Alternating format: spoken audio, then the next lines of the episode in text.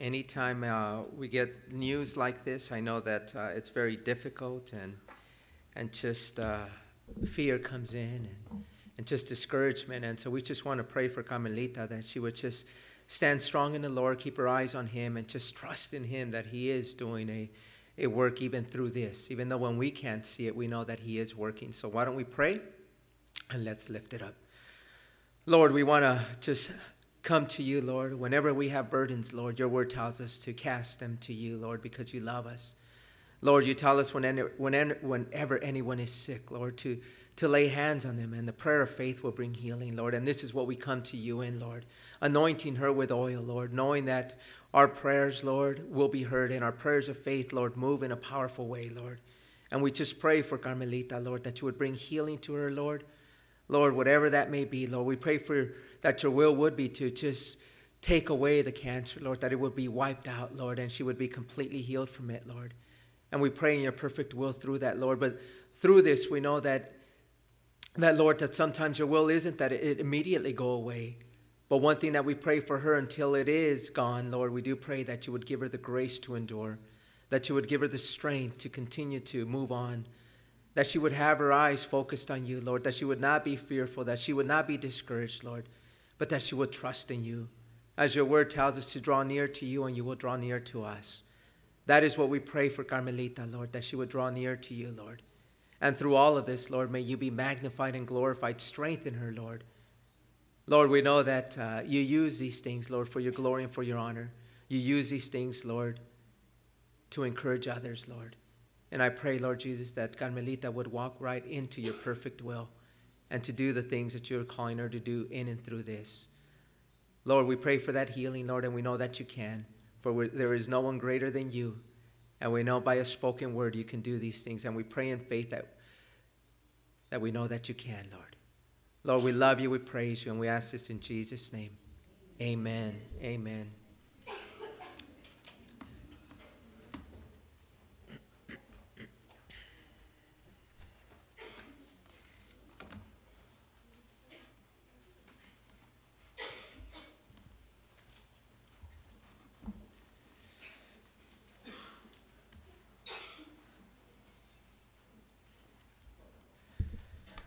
Well, we are in uh, First First John. We are in First John chapter three, and uh, we didn't pray for the message, so I'm going to pray for the message, and then uh, we'll get into the word and just hear what the Lord has for us. So let's pray. Lord, we thank you, Lord, again for your glorious word. We know that your words are words of life. We know that without your word, Lord, we can't live. And so we just pray that we would receive what you have for us today, Lord, that we would receive all that you have, that we would allow it to take root within our hearts, that we would allow it to just become a part of who we are. Lord, your word is so awesome. Your word is just so amazing. And Lord, let us receive it all with hearts that are open and hearts that are fertile, Lord, to you.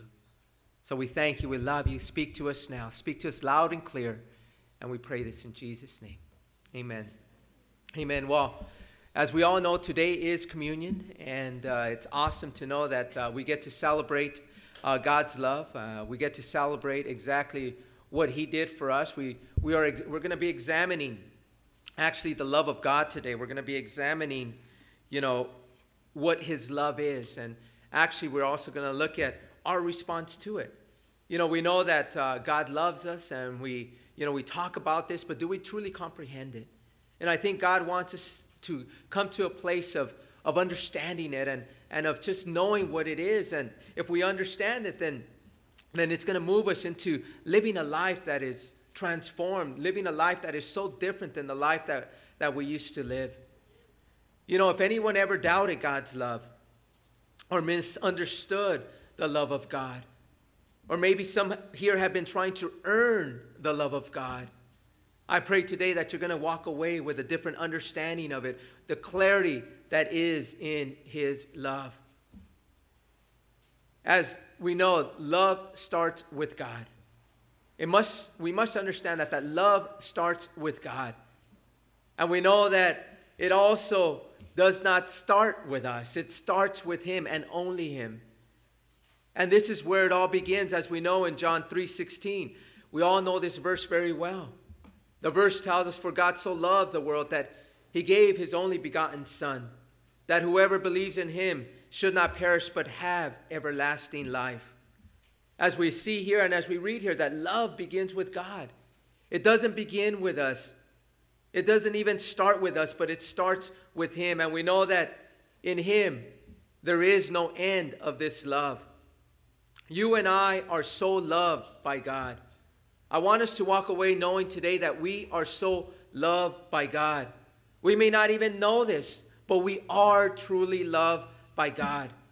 His love is so great, and this is what we celebrate today that He was willing to die for you and for me. He died for our sins. And as we think about this and as we talk about it, how do we respond to that love? You know, what are we going to do? How are we going to respond to it? And this is the title of today's message Responding to His Amazing Love. And with that, I want to begin in verse 1 of 1 John chapter 3. It says there, Behold, what manner of love the Father has bestowed on us, that we should be called children of God. Therefore, the world does not know us because it did not know Him. You know, as we stop there, I want to talk about this verse. You know, I want to talk about the first portion of the verse.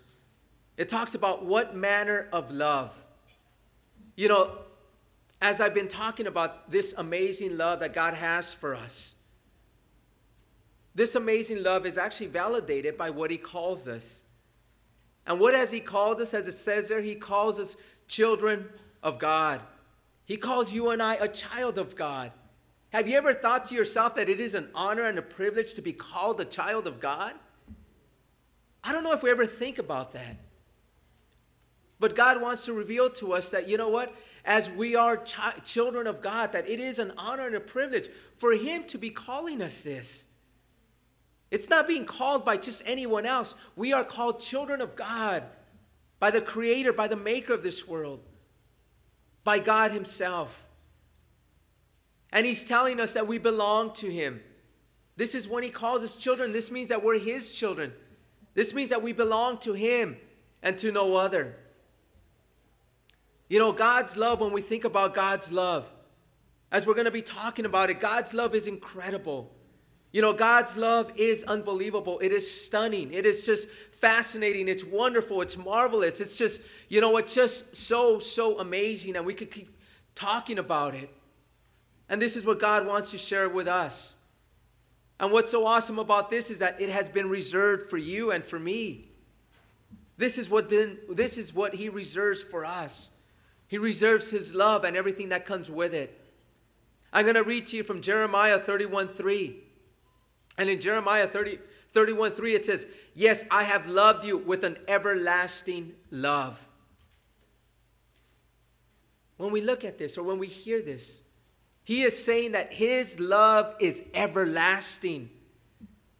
What he's saying is that my love for you lasts forever, it has no end. Do we ever think about that? Do we ever think that God's love lasts forever? And what he's trying to say here is that his love doesn't stop at any point. In other words, you know what? It doesn't stop because of anything that I do. Did you know that when you're bad that God's love doesn't stop for you? It remains. Did you know that when you behave wickedly or evil, it doesn't stop. Did you know that when you're behaving selfishly, His love doesn't stop? Did you know that when you fall short, His love doesn't stop? Do you know that when you mess up, His love doesn't stop? You know, the Word of God, as we read right now, it tells us that He still loves you. He has an everlasting love for you. And to get a better sense of this, I want us to turn to Romans chapter 8. You know, as we get into Romans chapter 8, you know, it talks about the love of God. It talks about this everlasting love. And we're going to begin to read in verse 35. In verse 35 of Romans 8, It says there, Who shall separate us from the love of Christ? Shall tribulation or distress or persecution or famine or nakedness or peril or sword? As it is written, For your sake we are killed all day long. We are accounted as sheep for the slaughter. He says, Yet in all these things we are more than conquerors through him who loved us. For I am persuaded that neither death, nor life, nor angels, nor principalities, nor powers, nor things present, nor things to come, nor height, nor depth, nor any other created thing shall be able to separate us from the love of God which is in Christ Jesus our Lord. There is nothing that can separate the love of God for you. You know, God loves you, and there's nothing that is created, there is no, no person, there is nothing that can separate you. And the staple to this is in verse 39, where he says that, nor any other created thing. He's talking about, you know what, if I haven't mentioned anything here, no other created thing can separate you from the love that I have for you. You know, when we think about this, right? This covers our mess ups. This covers the things that, that, we do long, that we do wrong. You know, as I mentioned earlier, how many of us in this place today, how many of us are trying to earn His love? How many of us today are doubting His love? How many of us may not even know that God loves us? Or many may be thinking that you know what? Has God stopped loving me? You know, these are the things that go through our mind. And these things, I want you to know, are lies of Satan because these are contrary to his word. You know, what we celebrate today is, is a perfect example of his love. It is love that is displayed in the action of Jesus Christ. You know, as he allowed himself to be crucified, as he allowed himself to take the price of our sins. He allowed himself to be sin for us because of his love for us. I think that many of us would agree that a great sign of love is to give one's life for another. How many of us think about this, right? When we when we know that a mother or father give their lives for their children, I think that many of us would say, you know what? That's amazing love, isn't it? Or when you know that a friend, a friend is willing to save your life by risking his own, what would you say? You know what? That's amazing love, isn't it? This is what God did for us. And you know what? And He knew exactly what He was going to go through. But He was willing to come down he was willing to endure the cross because of his love for us. And this is the love that we're talking about. And if we go to the second verse here, the second point in First John, he says,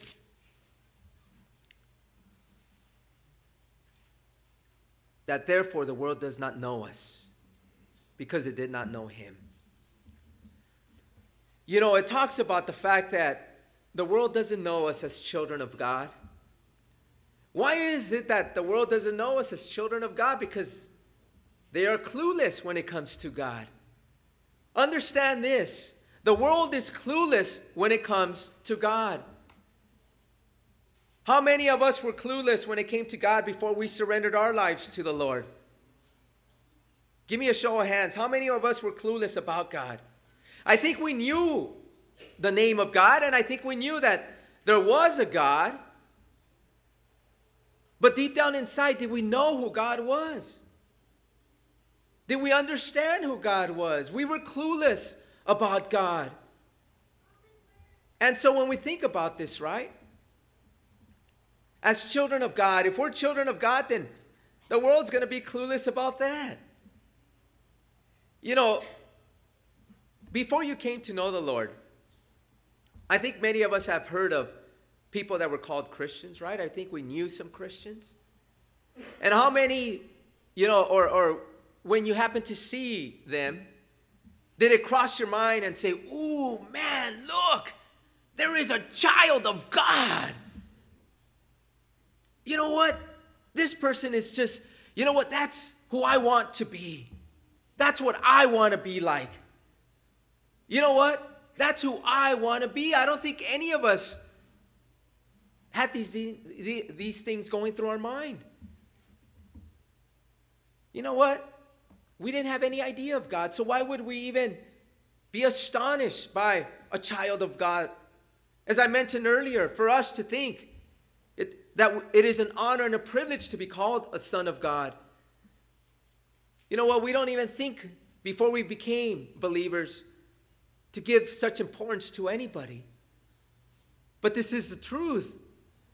Because you and I, we belong to the King of Kings and the Lord of Lords. You and I belong to a God who is sovereign, a God who is majestic, a God who is magnificent, a God who is mighty, a God who is loving, a God who is gracious, a God who is forgiving, a God who is compassionate, a God who is merciful, a God who is like no other, and most of all, a God who is alive. This is who we belong to. You know, when I think about this, you know, people are clueless to God. And people are clueless to children of God for the time being. And I say for the time being because let's read verse 2 as it reveals the truth of what we will be. In verse 2, it says, Beloved, now we are children of God and it has not yet been revealed what we shall be. But we know that when he is revealed, we shall be like him. For we shall see him as he is. You know, us as children of God, how is it that you and I become a child of God? You know, it's very important, and this is very doctrinal, what I'm going to share with you right now. It's important for us to understand how to become a child of God because many out there in the world will call themselves children of God, but yet they haven't done the one requirement that is needed, and that is to place your faith in Jesus Christ. The only way to be a child of God is to place your faith in Him, to believe in Him, to believe in the one who came to earth, to believe in the one who died for our sins, to believe in the one who rose from the dead. If you place your faith in Jesus Christ in this one, then you are a child of God. John doesn't want us to forget that as he mentions that here. But when you, we look at ourselves, right? You know, Jesus can identify us, Jesus can see us, right? God can see us. The Holy Spirit lives within us, and He knows that we're children of God, but the world doesn't know that we're children of God.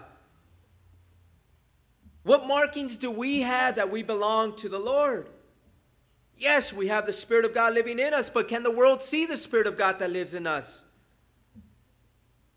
You know, when I look at my children, when you look at, you know, my oldest Tony, Adrian, Carissa, now my little baby Selah, you know, when you look at my four kids, you know, you can see them and they have characteristics and features like Nancy and myself. So you can say, you know what? Yeah, I can see that they belong to Tony and Nancy. But when it comes to children of God, you know what? Do we have features? Do we have an outward appearance like the Lord? See, the markings of God we're going to receive those markings. Today we have a marking that God can see and that we can acknowledge in, in your lifestyle. But there's going to be a time in the future, as John says, that we shall be like him. What does this mean? You know, when we think about this, right? John is saying that, you know what? That the child of God is going to be like him. He's going to be like him, for we shall see him and as he is. What John is talking about here, this is an amazing point that will take place. It will be a point in time that is just going to be just so far out. It's going to be so radical. It's going to be just so unbelievable, but it's going to take place. There is going to be an amazing transformation that takes place in you and in me. And I want to read about this for us to comprehend it. I want us to turn to 1 Corinthians chapter 15. In 1 Corinthians chapter 15,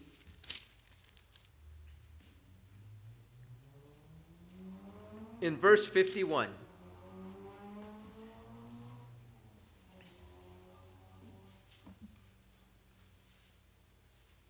In verse 51, Paul reveals a mystery, meaning something that wasn't revealed in the Old Testament, but something has been now revealed to the church.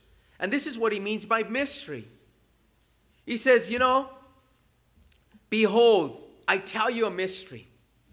We shall not all sleep, but we shall all be changed. In a moment, in the twinkling of an eye, at the last trumpet. For the trumpet will sound, and the dead will be raised incorruptible, and we, those that are alive, shall be changed. What we are talking about here is a rapture of the church. This is what John was talking about when he said that we shall be like him. This is what he's referencing here. He says, For those of us that, or for those that have died and have gone to heaven, those that have been united with Christ already, their bodies will be changed. And then for those that are alive during the rapture of the church, which can't take place at any time now, and we are eagerly awaiting this, we shall also be changed. In other words, there's going to be a change in all of us. Our bodies will be transformed. Our bodies will become incorruptible. Our bodies will become or will have a glorified state our bodies will now have a power that it didn't have before. You know, this body that I'm talking about is the same body that Jesus Christ had when he rose from the dead. We're going to have that same body. Can you believe that? This is what he's talking about that we shall be like he is. We're going to have that same body, that same resurrected body. It is going to be just an amazing transformation. In verse 53, it talks about it. It says, For this corruptible, meaning our corruptible flesh, our bodies, the way you see them today, must put on incorruption. They will not perish, they will not corrupt, they will live forever. And it says, And this mortal must put on immorality.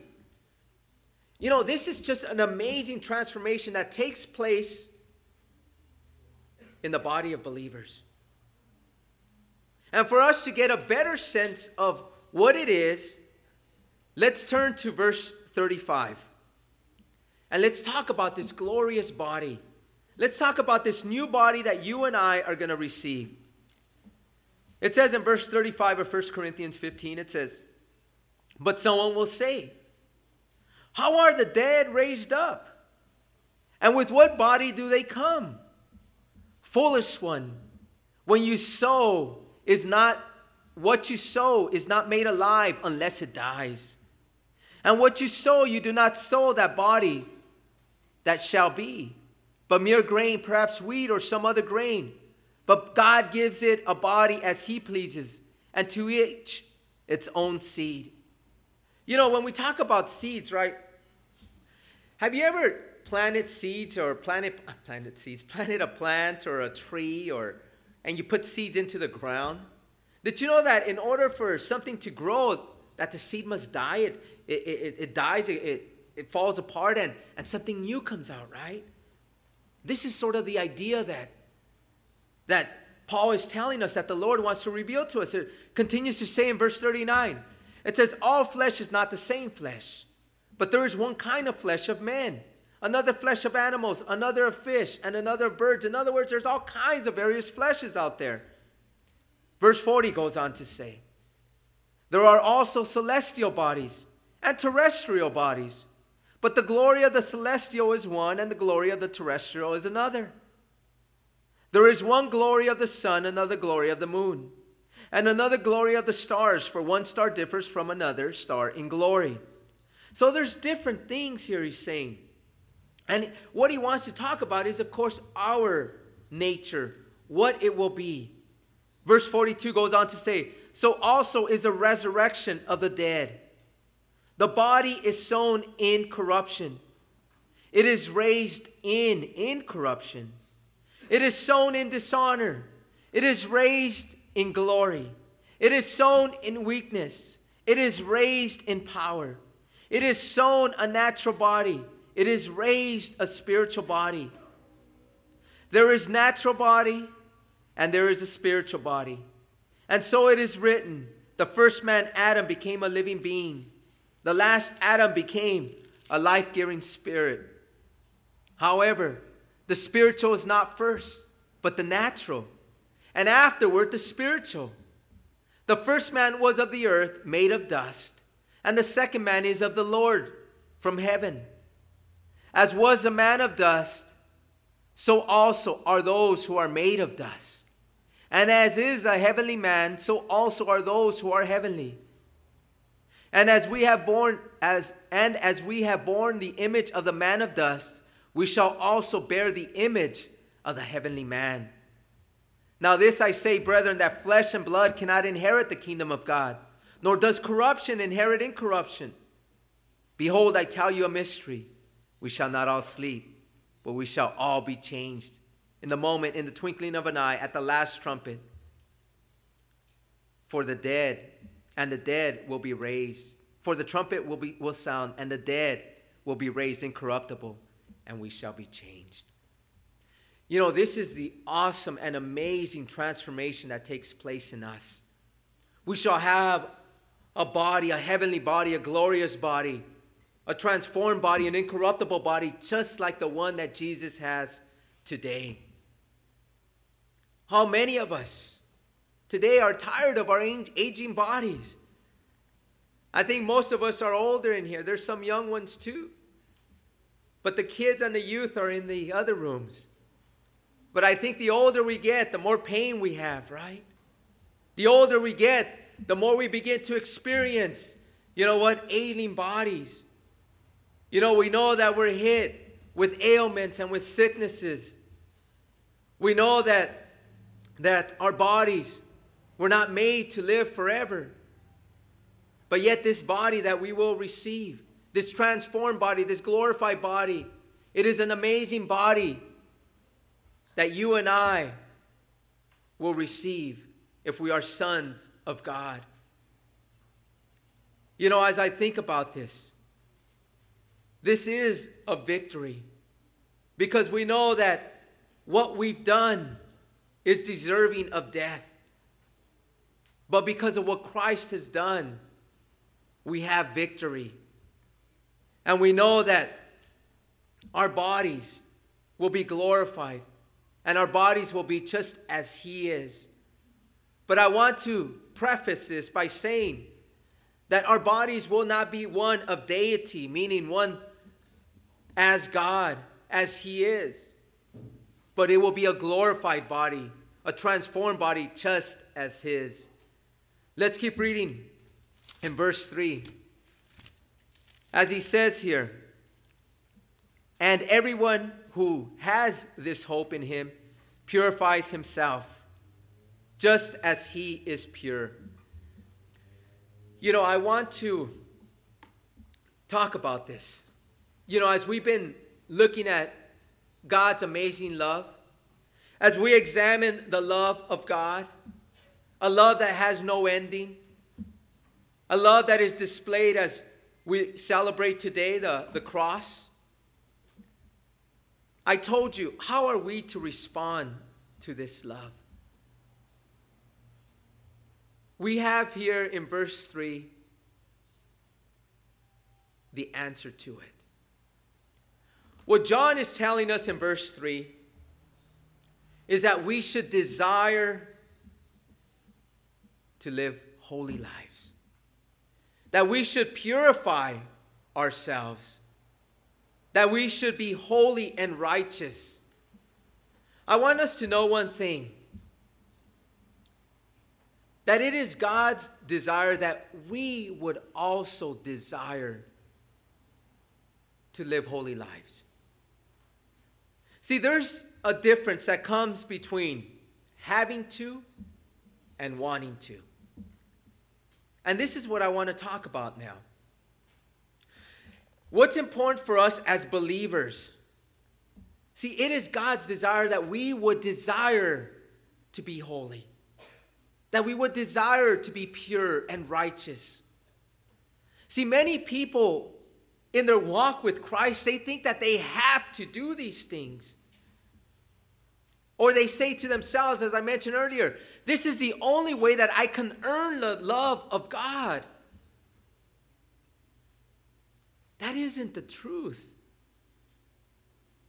See, it is God that wants us to desire to live this way. If he loved us so much, and if he died on the cross for us, right, to show us his love,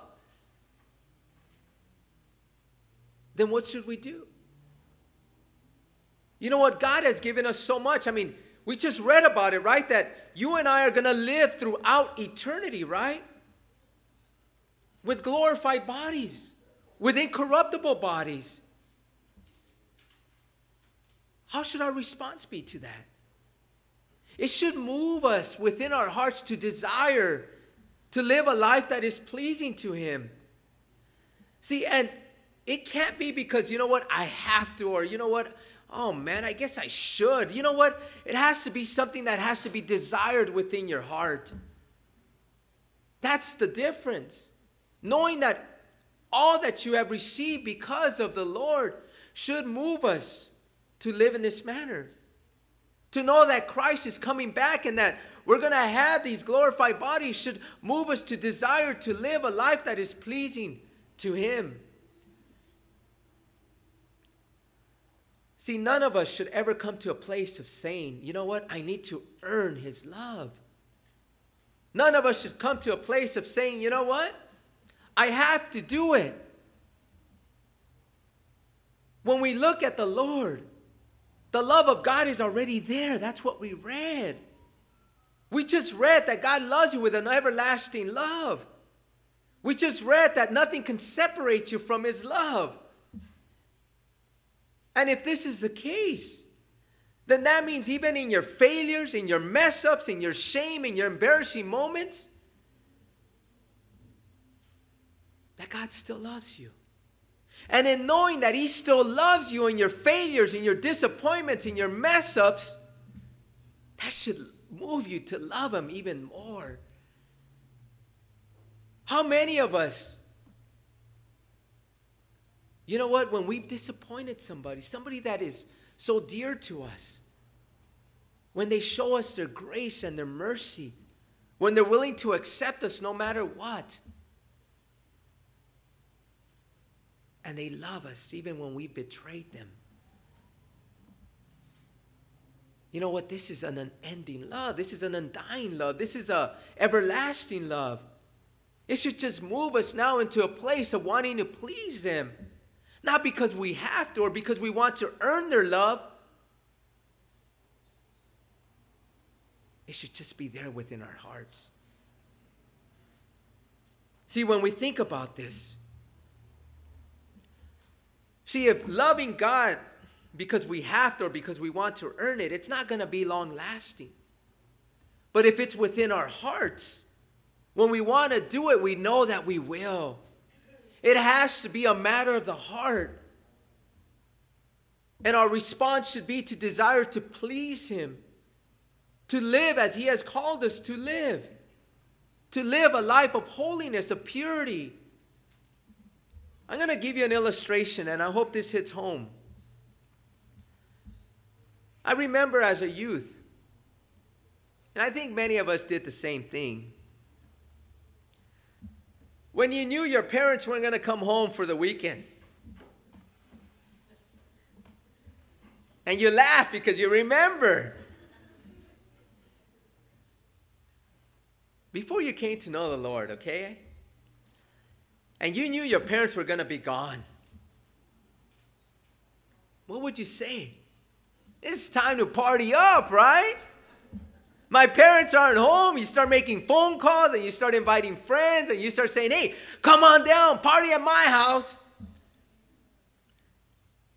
I remember when my parents went away, my brother and myself, man, we just said, you know what, let's have an amazing party. And that's what we did. We had an amazing party that was just like, you know what? For the world, they would say, man, that is a great place to be. But when you knew your parents were coming home, right? They say, you know what, we're just going to be gone for a few hours.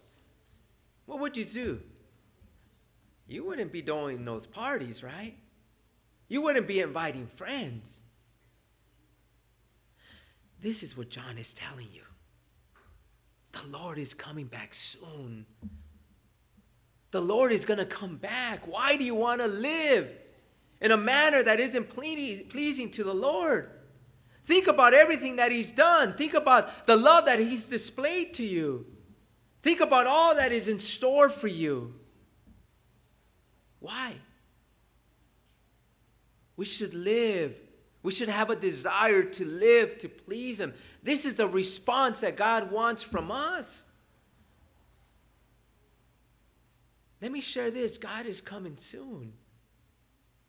In the world that we live in today, we know this to be a fact. The signs of the times are here, the times that the Lord spoke on. So, why do we want to live this way? You know, as we keep reading on in verse 4, it says, Whoever commits sin also commits lawlessness, and sin is lawlessness. I want to explain to you this scripture here. Because as we read it here, as we can see it, it says, Well, whoever commits sin also commits lawlessness. What is lawlessness? Lawlessness, lawlessness is, is, is rebellion against the laws of God. It's, it's transgressing, it's, it's not doing the laws of God, it's, it's going against Him. He's saying, So whoever commits sin also commits lawlessness. But you and I sin, right? I mean, we, even though we're believers, we stumble and we fall. It's not that we're planning to do this, it's just that, you know what? It happens because we're still in this flesh and, and somehow we just can't stop and, and we just mess up. So, does this mean that we rebelled against God? That we want nothing to do with Him? What John is trying to say here is that who's ever practicing sin, not whoever stumbles into sin, whoever is practicing sin also commits lawlessness. If you are practicing sin, then you are rebelling against the laws of God. See, John told us in John, in 1 John chapter 1, verse 8 through 8 through 10, and I'm going to read it to you. It says here, if we say that we have no sin, we deceive ourselves, and the truth is not in us. If we confess our sins, he is faithful and just to forgive us our sins and to cleanse us from all unrighteousness. If we say that we have not sinned, we make him a liar and his word is not in us. So we know here for a fact, you know what? John is acknowledging that, you know what? He's talking to believers here and he knows that, you know what? We're going to sin. So when he talks about committing sin, he's talking about those that are practicing sin. I want to talk about sin.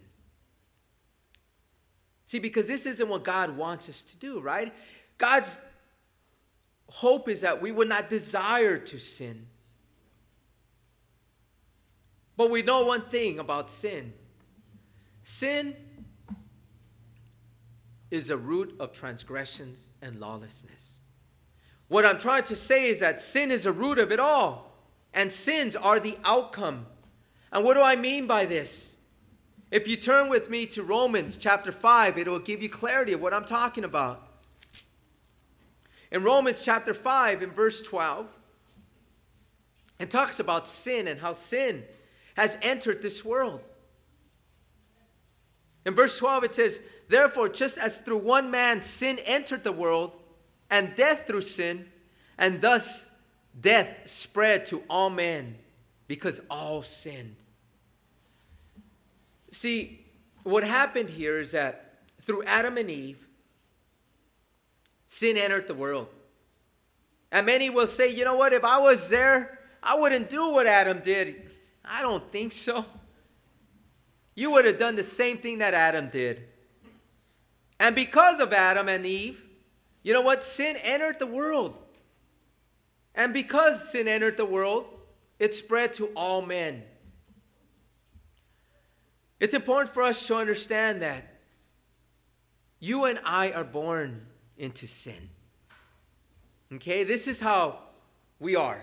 We are born sinners, okay? And this is because of sin that entered through, as we read here in Romans. Verse 5 goes on to say in 1 John 3, it says, uh, but keep your hand on Romans 5 because we're going to come back to it. It says, And you know that he was manifested to take away our sins, and in him there is no sin. You know, as we look at this, right, it tells us that Jesus, who is God in the flesh, he came into this world to take away sin. This was one of his purpose. This was a purpose that he had, right? The purpose of his first coming was to take away sin. But many of us say, but sin's still here. How could he say that? He's not saying that sin would disappear, but he is saying that the condemnation and the punishment of sin would be taken away. This is what he's talking about. And as we turn back to Romans 5, we're going to read this as it says here in Romans 5, verse 18. It says, Therefore, as through one man's offense, judgment came to all men. That's what we were talking about, Adam and Eve, resulting in condemnation. Even so, through one man's righteous act, which is Jesus Christ, the free gift came to all men, all men, resulting in justification of life. For as by one man's disobedience many were made sinners, so also by one man's obedience many will be made righteous. See, one thing about Jesus Christ, for those that place their faith in him, we are justified by his act. We are declared not guilty, is what justification means of the crimes that we committed. See, you and I, we know that we're sinners. We know that we've done things wrong. But we've been declared righteous, not guilty. We've been justified by God because of our faith in Him. And what's so amazing about this is that because God is righteous, because the Lord is righteous Himself, did you know that you and I are also made righteous? The righteousness of Christ is given to us. It is now on our account. And this is what imputed righteousness means. This is what you and I have now. And this is amazing. See, this is the love of God. We don't deserve this, but God freely gives it. You and I, when, Jesus, when God the Father looks at us, you know what He looks at? He doesn't look at sinful man. He doesn't look at sinful Tony. He doesn't say, you know what, Tony? You're that wretched sinner. What he looks at is he says, You are a child of God because you're of your faith in my son. This is who we become. This is what you call amazing love. This is amazing grace. We don't deserve any of it, but he freely gives it. As we read in verse 6, it says, Whoever abides in him does not sin. Whoever sins has neither seen him nor known him. Whoever abides or lives is what it means, or dwells in him, meaning in Jesus Christ, does not sin. And again, the translation here is, and he's not saying, you know what, once you sin, that means that you don't dwell and you don't abide in him. He's talking about the practice of sin. See, what John is trying to tell us, and this is for many in the church, what he is trying to say that is if you are practicing sin, if this is your lifestyle, you are fooling yourself. You are fooling yourself. He's saying, you know what? You think that you know him, but you don't. Because Jesus is righteous, Jesus is without sin. And you're practicing this, you're making this your lifestyle. Even though you said a simple prayer of faith, you're only fooling yourself. Either you didn't truly surrender yourself to the Lord or you walked away from your salvation. Only God knows, and only you know. Because if you didn't, then you wouldn't be living in this lifestyle. You wouldn't be practicing sin, which contradicts the very nature of who Jesus is. This is a message that John wants to tell us. The very nature of Jesus is righteousness. So, why do you want to practice sin and say you belong to the Lord? You have no relationship with Him. This is what John is saying. You don't know Him because you practice sin, because you do this. You think you know Him, but you don't. Verse 7 says, Little children, let no one deceive you. He who practices righteousness is righteous, just as he is righteous. He who sins is of the devil, for the devil has sinned from the beginning. For this purpose the Son of God was manifested, that he might destroy the works of the devil. John is very clear on this. He says, I don't want you to be deceived. Many of you have been deceived by this. You're practicing sin and you think you belong to the Lord. He's saying, you know, false teachers are coming into the church and they're saying, you know what? The grace of God is sufficient. You know what? You could go on living in sin. He's saying, don't be deceived. Don't be deceived by your flesh that is telling you, you know what? It's okay. God's going to understand to satisfy the cravings that I have. I need these things. And you know what? God is so compassionate and merciful that He's going to say, you know what? It's okay. John is saying, don't be deceived. For the believers that practice righteousness, that their desires to do what is right, their desires to live in holiness, in purity, He's telling us, you know what? You're gonna practice righteousness. You're gonna wanna do this. This is your desire. Don't worry about stumbling. You know what? One thing about believers, I want you to know this believers are not sinless. I want you to know that. But one thing about believers is that we are sinning less and less.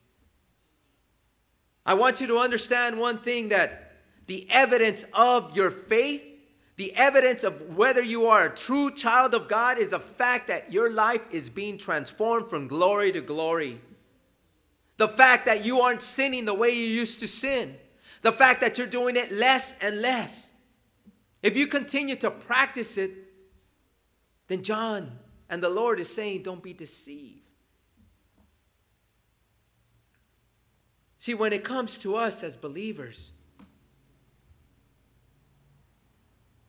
God wants us to desire to live a life that is pleasing to Him.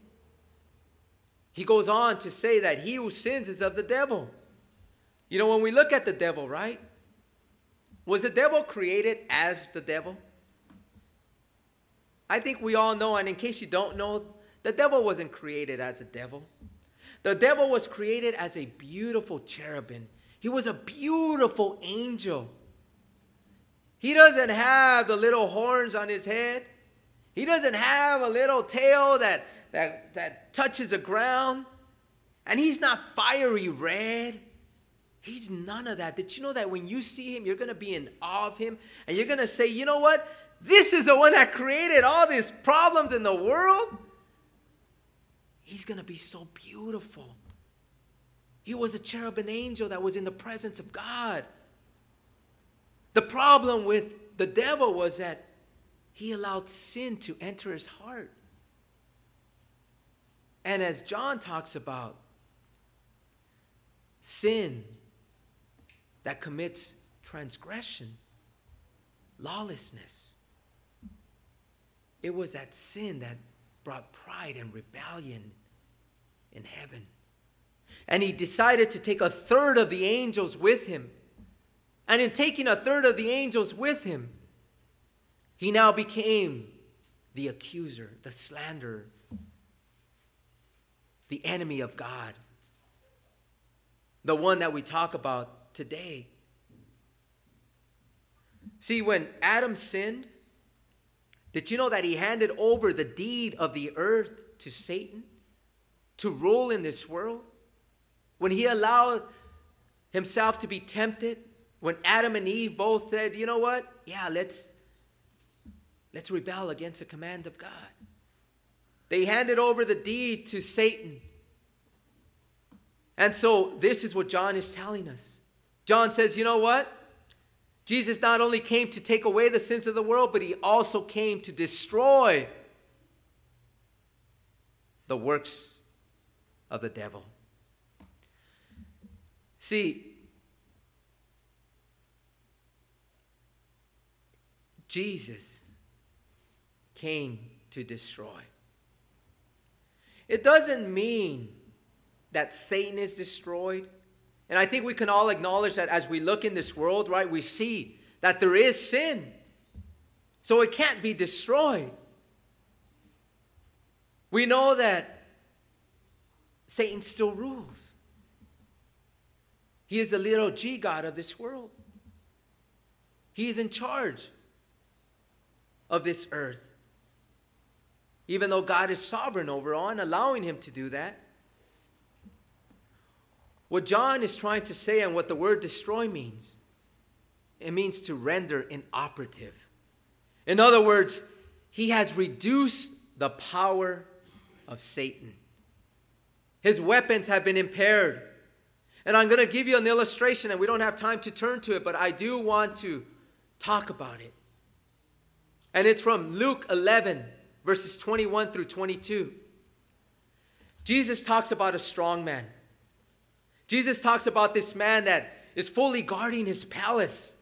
He says that he has his armor. He says that, you know what, that he is making sure that everything is well in his palace. And then Jesus describes a stronger man, a man that comes and overtakes, a man that takes his weapon, that takes his armor, and he brings the spoils and he divides them. Do you know who that stronger man is? That stronger man is Jesus Christ. See, that stronger man, when he went to the cross, you know what he did? He invaded the palace called earth. And when he died, you know what he did? He broke the power of Satan. And every time a believer comes to Jesus Christ, the spoils are taken away from Satan. This is us. This is the work that Jesus Christ did on the cross.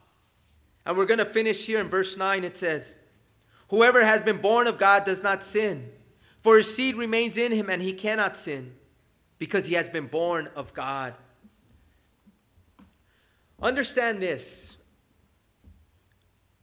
When someone receives Jesus, when someone places their faith in Jesus Christ, he is born again. How many of you heard this term before you came to know the Lord? You guys heard about being born again? Shaking of heads, raising hands? Yes. Nicodemus came to the Lord. And Nicodemus, who was a teacher, who was well schooled, he says, You know what? How is it that I can get into the kingdom of God? And Jesus told him, You must be born again. You cannot enter heaven if you just have the natural birth. Jesus told them, You need to be born of the Spirit. That which is of the flesh is of the flesh, and that which is of the Spirit is of the Spirit. You need to have a new, new birth. This is what is called regeneration. Did you know what this new birth does?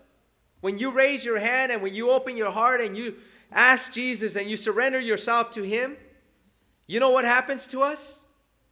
He gives you this new birth in order to enter into the spiritual realm.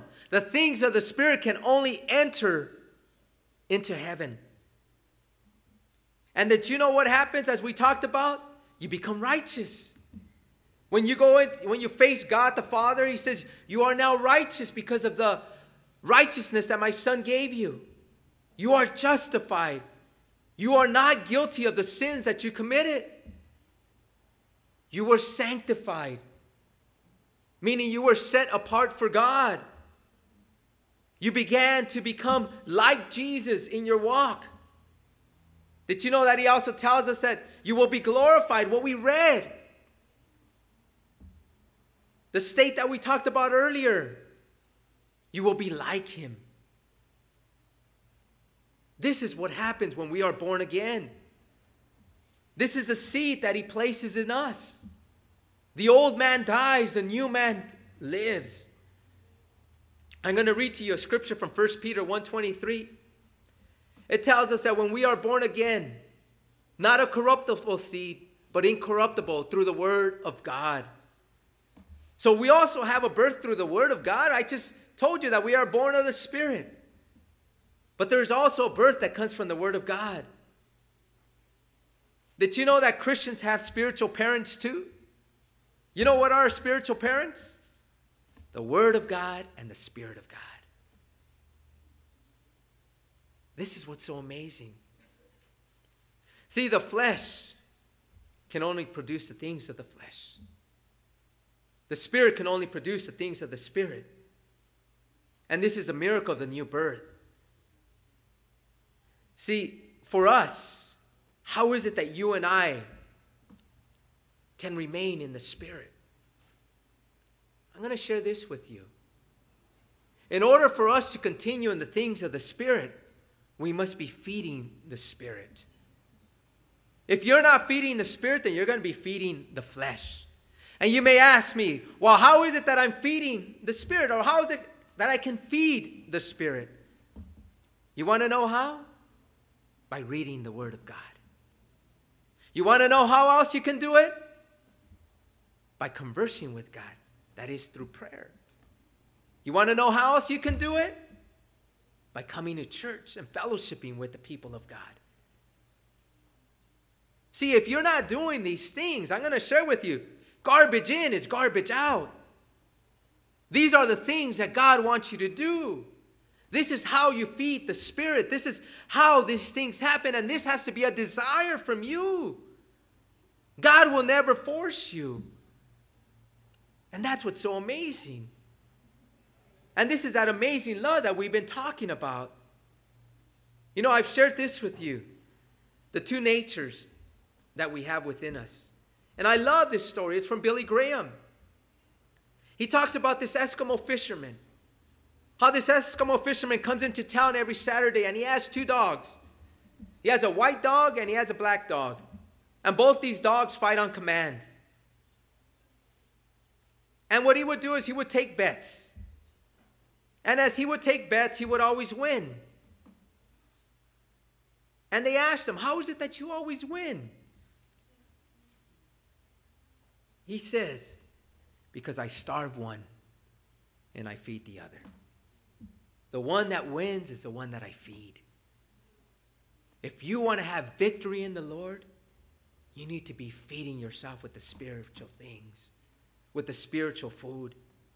None of this can happen apart from it.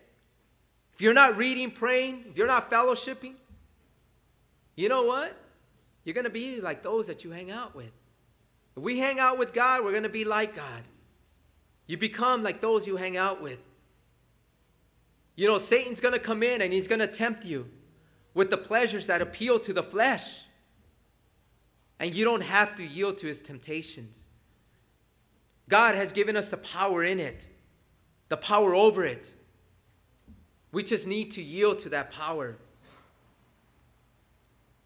One thing that I know, and I'm going to be I'm going to share this with it with you.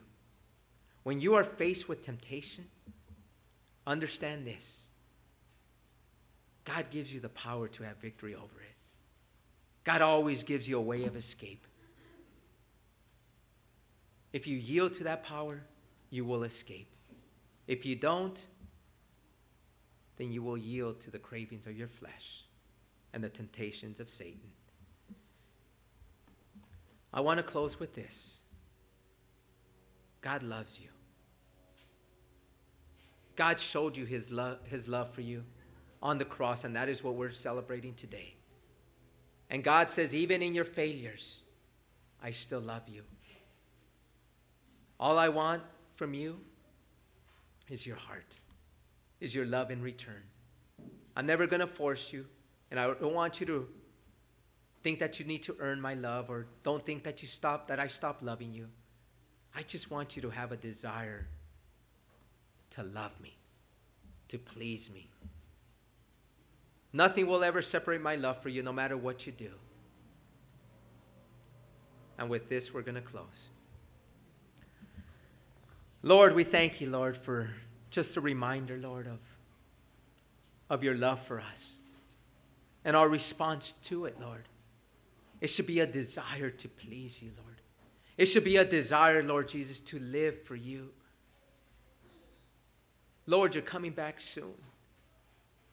How much more today than yesterday? If many of us have been fooling ourselves as we're still practicing sin, you can make things right today. You can yield to the Lord. You can surrender to Him. You can place your faith in Him and have a desire to please Him because of everything that He's done for you. You and I will reign with God throughout eternity. We can only do this if our love for Him is real. If there's anyone here that wants to surrender your life to the Lord, to place your faith in Him, maybe you thought you did in the past and you're still practicing sin. God says, I love you. And I'll receive you no matter what. If anybody wants to receive this love, raise your hand and we will pray for you. Amen. Anyone else? Amen. Anyone else? Amen. Amen. Anyone else? Anyone else? Before we close, anyone else? I know that the Lord is calling a few others. Don't let the devil keep you from all that God has for you. Don't let the devil convince you that you don't need to do this. If this is you, raise your hand and we will pray for you. Anyone else before we close? Amen. Anyone else? Anyone else? Amen. Remember, God has an everlasting love for you. Nothing that you do will separate his love for you. Nothing that you've done will separate that love. He will forgive you, he will receive you, he will accept you, he will make you righteous, he will justify you, he will sanctify you, he will he will you will be glorified in and through him. You will receive these new bodies. He will give you all of this. But you must believe in him. You must place your faith in him. Anyone else before we close? Anyone else? Anyone else? Amen. Anyone else? Lord, you saw these hands that went up, Lord. They love you, Lord. And they're responding to your love, Lord. They know that it first started with you, Lord. And this is a response to it, Lord. They're acknowledging that they've fallen short and they need you.